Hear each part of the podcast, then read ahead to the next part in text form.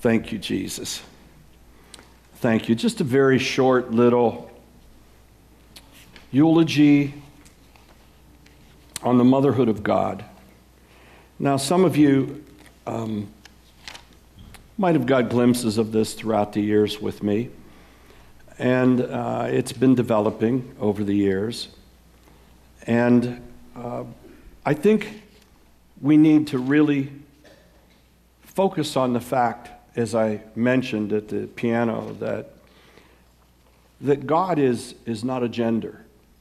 We don't do well to call him a gender, and I think those of you who know me, I will not refer to God and the things of God as DDA because that's human flesh, that's human biology, DNA. I call it DDA, the divine design attributes of God, because he's a spirit. And he created man, both male and female, in his image, we're told in Genesis 1:27. And prior to that, he said, both in his image and in his likeness. And we understand that in order to get the fulfillment of the image of God, that God himself did a reset, right? He created Adam, as we discussed and we know, and then he created Eve. And I think I like it better when we say that the fullness of the imaging of God is both Adam and Eve, not Adam because we miss a lot of who God is and what He's about if we relegate Him only to uh, a, a, a male vision in our own faith. A little bit about the etymology of the word Eve. In Hebrew, it's Hawa. And uh, it's most commonly interpreted to say the living one or the source of life. And so when God Himself named Eve, Adam didn't name Eve, God named Eve. He called her Hawa, the source of life. So, all of a sudden, God Himself delegated that creational aspect to Eve, to Hawa. God made such a magnificent person in Eve that He said, It is through this source of life, Hawa, that shall come the procreation of my family. E.W. Kenyon once wrote um, the, the Father and His Family, a book that I enjoyed early on in my days. The Father and His Family, and that everything about Scripture, from creation until the return of Christ in, in the full, fulfillment of the kingdom age, whenever it's fulfilled in its entirety, um, is about the reclaiming of the Father and His family. And so God entrusted the growth, the building of that family through the womb of woman and essentially to Eve. Now, in that name also, you'd be interesting to know that in a Arabic uh, interpretation of it, they, they changed that name to snake. and so when it was Ha, it was snake. Hawa was life. Well, I don't know whether they were referring to the fact of her, you know, her interaction with the snake in the garden, or whether they were just trying to defame the word of God. Um, so we understand that this woman, Hawa, even by the changing and the interpretation of the name, um, was born into a service that, that had to bear labor fruit.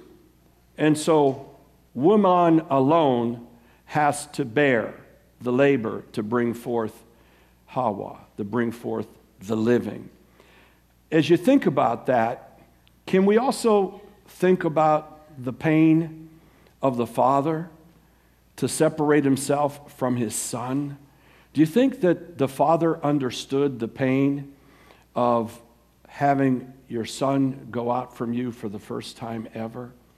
And not only being born of a woman by the seed of the Father, the Immaculate Conception, of course, um, but also the separation on the cross. And we understand that.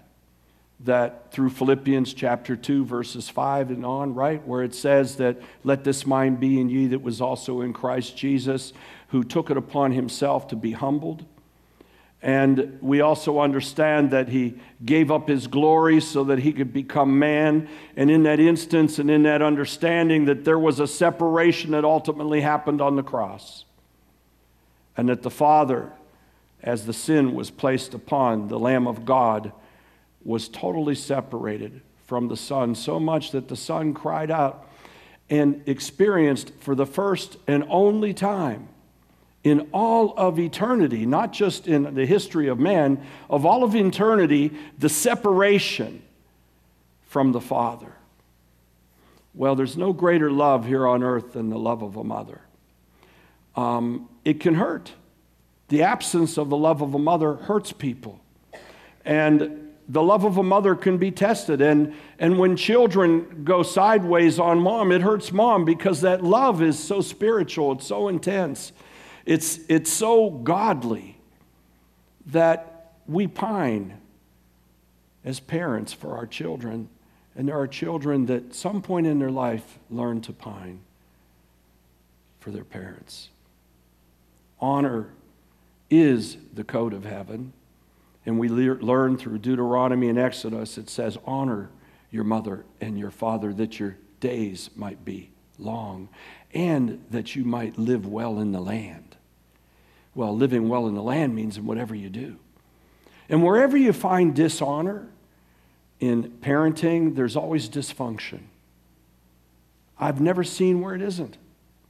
There's always dysfunction, but here's the good news Christ can help repair the dysfunction. And he told through Isaiah, he said, When you were there in your past, there I am.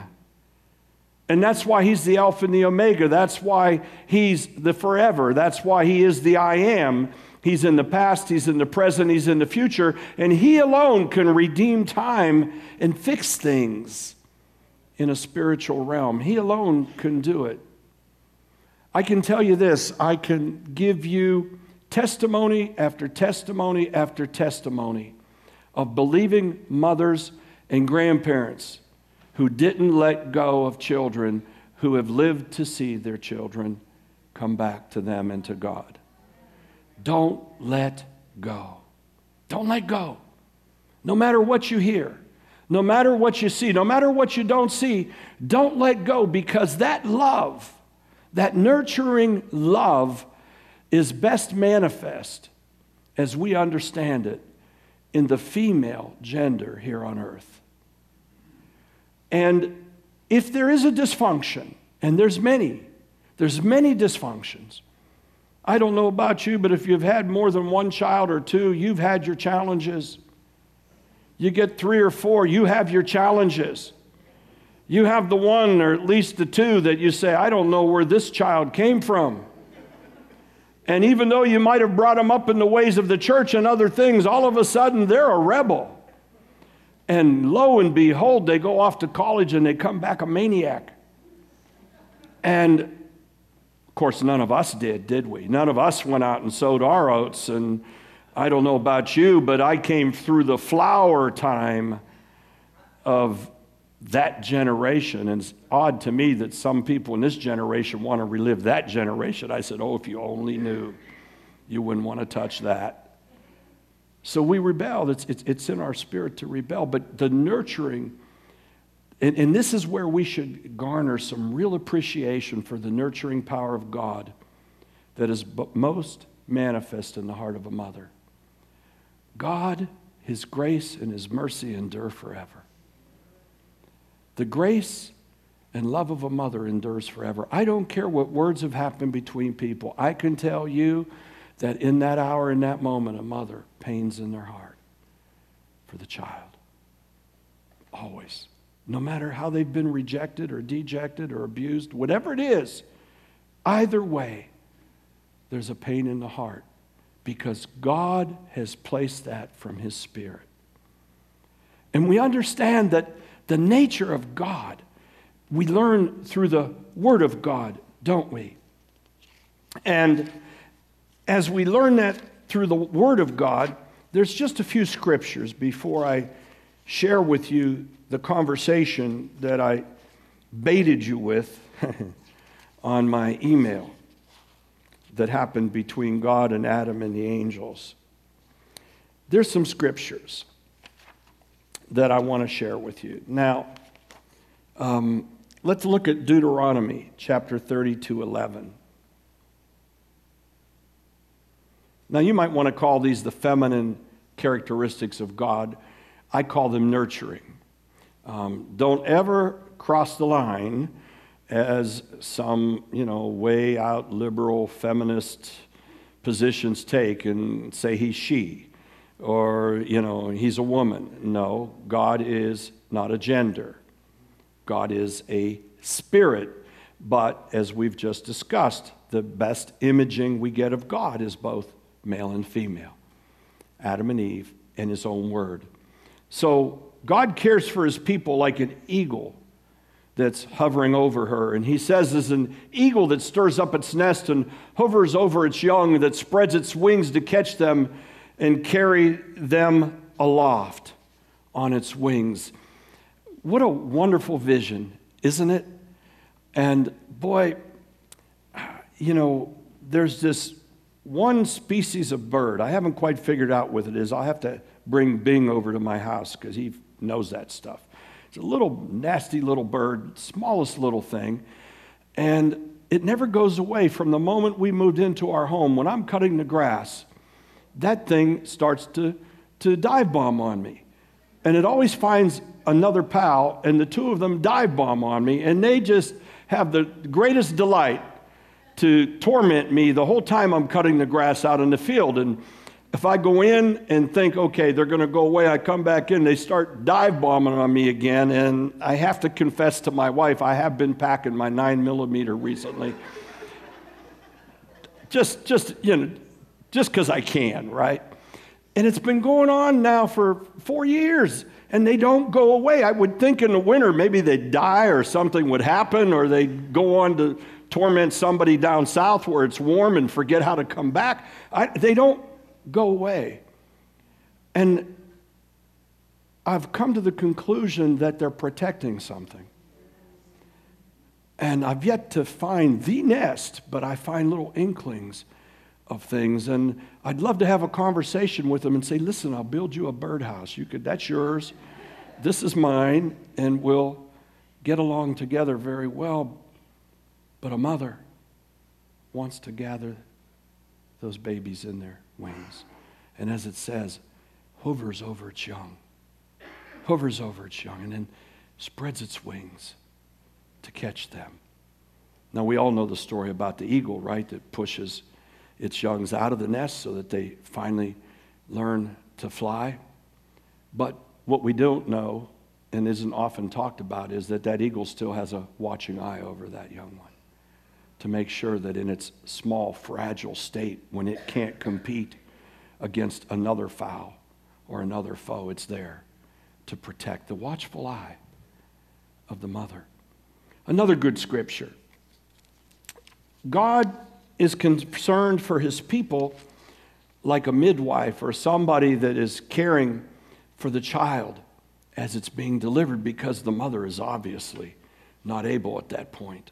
Psalm 22, verses 9 and 10.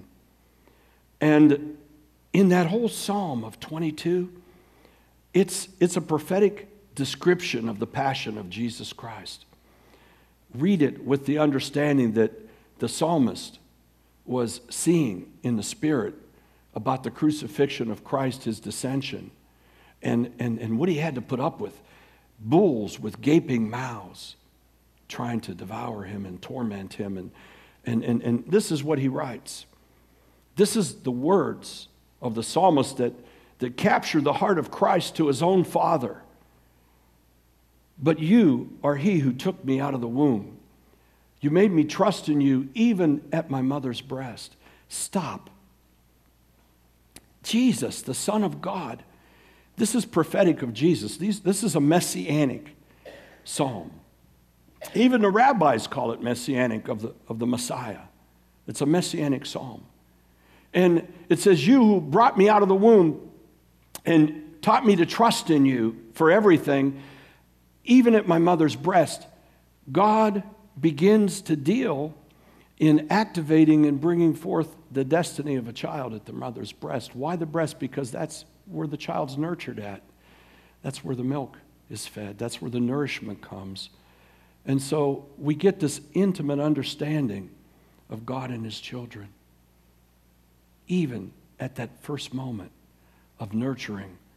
God is at work, the mother is at work. I was cast upon you from birth, from my mother's womb. You have been my God. Don't be far from me, for trouble is near. There's, there is none other to help me. You know, um, there's something very interesting about the Italian culture, especially in Italy. The daughters leave and the sons don't. The daughters get married, they get them married off, they go to be with somebody. But in the Italian culture, they're having a big problem because they have a bunch of lazy Italian bum sons that won't leave the house because mama does their clothes, mama feeds them, they don't have to pay rent, and mama doesn't want to let go. And the sons say, Ah, I got a good thing going here. I can't think I could find a wife that'll do everything that mama's doing. And, and so it, it says, There's no one to help me. Sometimes there's over nurturing, isn't there? Sometimes there's a soft touch without hard love. Mamas fail sometimes on the side of hard love. They do very good on the side of soft touch. Hard love's a tough thing. But we see that hard love is a component of what God wants in the nurturing process because of the hard love that He had, that He so loved the world that He gave His only Son. What kind of love can you have greater than that? So there's a love that comes also in that kind of nurturing. Another scripture, Isaiah 49, 14 through 16. God never forgets his children, just like a mother never forgets their nursing child. God will remember Zion. But Zion said, The Lord has forsaken me, and my Lord has forgotten me. And then the Spirit asked this question Can a mother forget the baby at her breast and have no compassion on the child she has born? Though she may forget, I won't forget you, because I have engraved you on the palms of my hands. Your walls are ever before me. God relating in relationship with motherhood. God saying spiritually that He has written your names upon his hands, and they are ever before him. But he relates it to the fact of a mother who will never forget the child that came out of her womb. So we understand again that special connection of the motherhood of God, those characteristics of God that understands the birthing that happens. Isaiah 66 13. God comforts his people like a nursing mother, before she was in labor, she gave birth. Before her pain came, she delivered a child. Who has heard such a thing? Who has seen such things? Shall the earth be made to give birth in one day? And of course, we know that relates prophetically to the nation of Israel, May 15th, 1948. You know, I want to do a little diversion about it because I was reading something about um, Harry S. Truman. I shared it with my wife. She didn't get as excited about it as I did, but she placated me, probably said, There he goes, he's off into his stuff. And it was, uh, Why are you laughing, Don? What are you laughing about hiding over there? I see you. The little glow still hitting your head from that one light, and it's bouncing on my eyes. So, Harry S. Truman um, was born uh, in, back in the 1880s, back in that number. And uh, first thing he did was he pursued his wife for eight years on a farm. And she kept telling him, no, no, no, no, no. Eight years. It's almost like a Laban story, right? Eight years. He finally, finally convinces her to be his wife. Interestingly enough, he went to school with a Jewish fellow named Jacobson. And they, they at one point, they both went to war, and somehow they ran into each other over in the war, and they started up a uh, latrine together. And they both uh, serviced it together because people needed it and they became dear friends. When they came back to Kansas, they opened up a haberdashery to make hats. That's why he always had those nice hats. You ever saw him with those hats? He was a haberdashery guy, he was a hat guy. And that was their business together. Well, he ran for a local office and he won. And then he became a judge and he won. And then he ran for Senate and he won. And then he was picked as Roosevelt's vice president for political reasons because they needed those electoral votes from that area. And something very strange happened. Roosevelt, while he was very sickly, on his way in traveling, met with the, uh, the emir of Saudi Arabia and made a promise to him that the United States would never recognize a Jewish state in Palestine. That was his promise. That was Roosevelt's promise. And he made that promise to him, and he came back and he reaffirmed it. And the United Nations had been formed, and they were just getting going right after the war. And he then put it in writing, and it was published. And he said, As long as I am president, As long as I am president, I will never recognize the Jews have an inherent right to Palestine. Guess how much longer he was president after that? One week. One week, seven days. One week. Guess who became president? Truman. Truman became president, and he really didn't have an understanding about God and Zion and a nation being born in one day, and God never letting go of his love for his child, the motherhood of God for Israel, the one he calls his daughter, Jerusalem, the apple of his eye, his family, his people, his daughters, his daughters. Oh my, you want to get a father to a fist fight?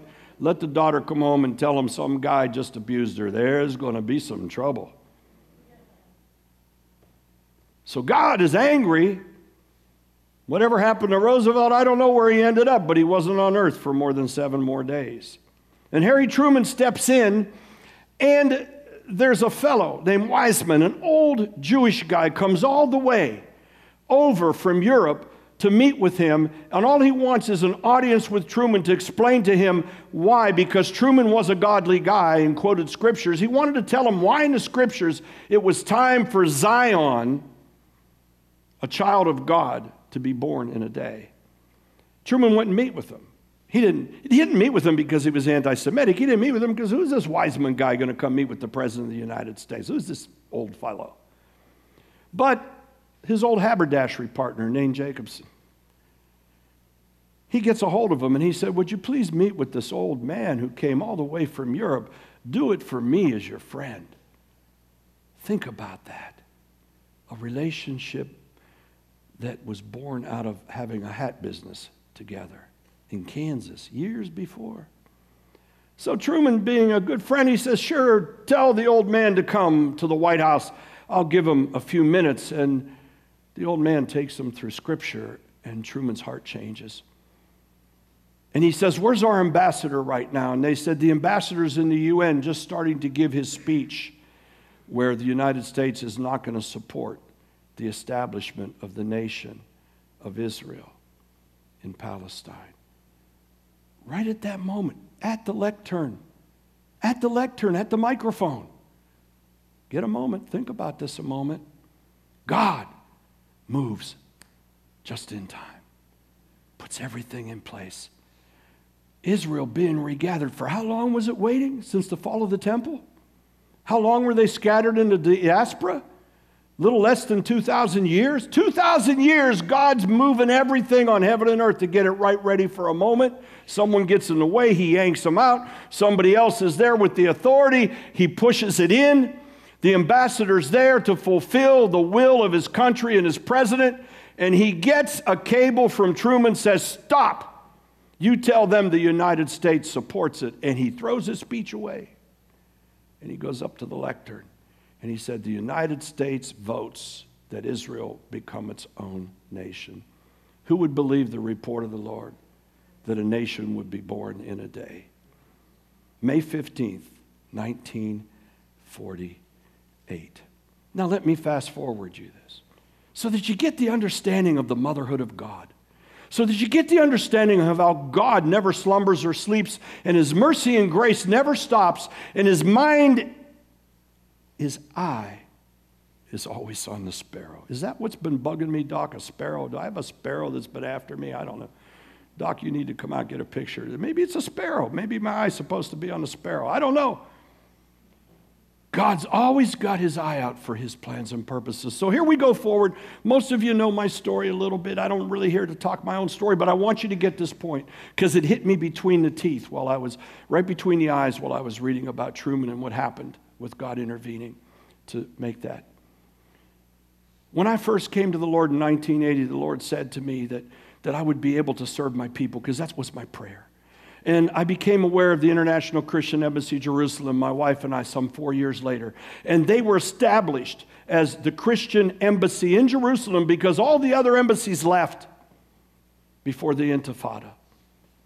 Out of saying, we don't agree that Jerusalem should be one city for the Jews. So they pulled out. So Christians established an embassy and said the Christians will have an embassy there to fulfill the word of God. And there I come straggling in. I don't understand a thing. My wife and I are there, and I get involved with them. And one of their passions is what? To establish the embassies of the world and the nations in Jerusalem, where God said all the nations of the earth would come up in that day to prepare the way for the coming of the Lord. So prophetic. And so I wait these years and I'm wondering what, what, when, when, how, what? What am I supposed to do? I'm just a little voice nowhere. What, what, what? And then all of a sudden, somehow I get hurled into the presidential campaign and I prophesy that this crazy guy coming down an escalator with crazy hair that I didn't know and didn't even like and had no relationship with was going to be the president. And I got a lot of people turned on me, but one thing it did do was take me up out of darkness and put me on a position. And there I am as, as one who's sending advice into the campaign, and where there was nobody else, there was very few. Now, now there's all kind of faith people that have jumped on the train. There was nobody. They were after other people. There was a few of us, but none of them with the political aptitude, which happens to be my degree in political science and philosophy. Go figure. And so this man, Donald J. Trump, goes to speak at AIPAC. He's fending for votes. And Ted Cruz is the superstar there. He gives a railing speech and knocks it out of the park and says all the right words, and the Christians are going crazy. Because at AIPAC are the Christians that are Zionists. They believe that Israel has a biblical right to the land and that they are promised of God and that Jesus is returning to Jerusalem. And so, what kind of a speech you want to give there? You want to give one that agrees with those things if you really want to be accepted. And here's a man who had no biblical knowledge of it whatsoever. None. And they asked me to give him a, a, a three point speech. I gave him a five. And he used it word for word. And one of the first things was that when I'm president, I will finally move the embassy to Jerusalem and recognize it as the eternal city of God. Place goes nuts. It's in March of 2016. All of a sudden, he starts going up, Cruz starts going down. He goes like this. And sure enough, when he gets the opportunity, he moves the embassy to that city. Now, if it wasn't for my relationship with a businessman that knows him very well, I would have had zero access to him. Same as Truman. But God used it for a def- definitive moment in time. And because of that, do you know why this country has been blessed the last couple years up until this COVID interruptions? Because we blessed Israel. Forget about all the other politics. Forget about tax credits and all the other things you want to talk about. Those who bless her shall be blessed, those who cursed her shall be cursed. That's how much the heart of God nurtures his daughter. That's the motherhood of God. That's the love of God. God will never forsake Jerusalem or Israel, and he'll never forsake you because he loves you with the same love your, name, your name's written before his hands. and, and he puts them before his face. Now, how many of you have seen what kibbutzing is? You know what it is when you, a, Jew prays, right? And, and uh, usually with each prayer, it's seven or ten times. So as they're saying the prayers, and then if you're really going at it, you don't quit. And uh, they, they call them minyans A lot of times, 10 come together, and you need 10 to have the fulfillment of the minyan. And my wife would laugh because times when we were flying on El Al, just busted broke, God sending us to Israel. And uh, they would look at me reading uh, a black book. So they figured I was a religious Jew. They didn't realize it was a whole Bible and they were looking for the minyan, and they could only get seven or eight so they come and tap me on the head and they go and i say okay we go to the back of the airplane and i do minyans with them and uh, they're praying in hebrew and i'm praying in the spirit. And uh, this will go on for about an hour and we come back. I said it's a good thing honey. I got to pray with them. I got exercise. You know it was stretching a little bit. It was good. Then we get off the plane. They're waving to me like i'm their long lost friend. Well it's minyans. because the hands like this because the names are written on the hands of God forever. Adonai, Adonai, Adonai. Do you feel the anointing? You feel the Spirit of God? That's the Lord. And that's the Lord. When He turns His hands like this, your name is seen by every angelic spirit. They see your name, Eric. They say, Son of God. They see your name, Pat. They see your name. They see your name. And they say, Oh, on his hands. The motherhood of God. Now, I'm going to close with this. I told you I was going to share with you a conversation that you probably never heard of before. Maybe you did if you were with me, and I really wasn't going to give it, but as I was looking at it, I sensed that the Lord was telling me to share it again today. The author of this is unknown. Um, but this is a conversation that potentially was between Adam and his angels and God when God created woman a very special conversation. And it starts off this way By the time the Lord made mothers, he was into the sixth day of working overtime. And an angel appeared and said, Why are you spending so much time on this one, this being of creation? Lord, you just said, let there be fish, there were fish, let there be this, there was that, let there be this, there was that. But this one, you're having an explanation with Adam. You're telling him it's not good to be without this, with, without somebody, without a helpmate, and now you're preparing him for deep surgery. We just gave him anesthesia. He's laying down. You're taking out the knife. What are you doing, God? And the Lord answered and he said, Have you seen the specification sheet? on this woman, Eve. She has to be completely washable, but not plastic. She has to have 200 movable parts, each one replaceable. She has to be able to run extra hard and overtime on black coffee and to make something wonderful out of leftovers. She has to have a lap that can hold three children at one time and that disappears when she stands up. She has to have a kiss that can cure anything from a scraped knee to a broken heart and also have six pairs of hands, but only two. The angel was amazed, astounded, and cried out, Six pairs of hands? No way, said the angel. And the Lord replied, Oh, it's not the hands that are the problem. It's the three pairs of eyes that mothers need to have. And that's just on the standard model. The angel asked, and the Lord nodded in agreement. Yep. One pair of eyes are to see the closed doors as she asks her children what they're doing, even though she already knows. Another pair in the back of her head are to see what she needs to know, even though no one thinks she can.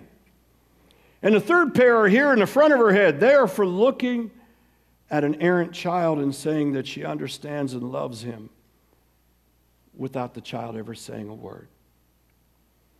And the angel tried to stop the Lord. He says, Lord, this is too much work for one day. Let's wait until tomorrow to finish this complicated project. But I can't, the Lord contested. I'm so close to finishing this creation that is so close to my own heart. She already heals herself when she is sick, and she can feed a family of six on a pound of hamburger. And she can get a nine year old to stand in the shower. And the angel moved closer and she t- he touched the woman. And he said, But Lord, you've, you've made her so soft. She's soft. Oh, she is soft, the Lord agreed. but I've made her tough. You have no idea what this woman could endure or accomplish. The angel, will she be able to think, Lord? The Lord replied, Not only will she be able to think, she'll be able to reason, and man, can she negotiate. The angel then noticed something and reached out and touched the woman's cheek. Oops. Looks like you have a leak with this model. I told you, Lord, you were trying too fast. We should have waited one more day to finish this complicated project. The Lord chuckled. That's not a leak, that's a tear. What's the tear for? The angel asked. The tear is her way of expressing her joy, her sorrow, her disappointment, her pain, her loneliness, her grief, her love, and her pride. The angel was so impressed. He said, Lord, you are indeed a genius. You thought of everything. Mothers are amazing. Let's give the Lord a hand. Thank you, Jesus.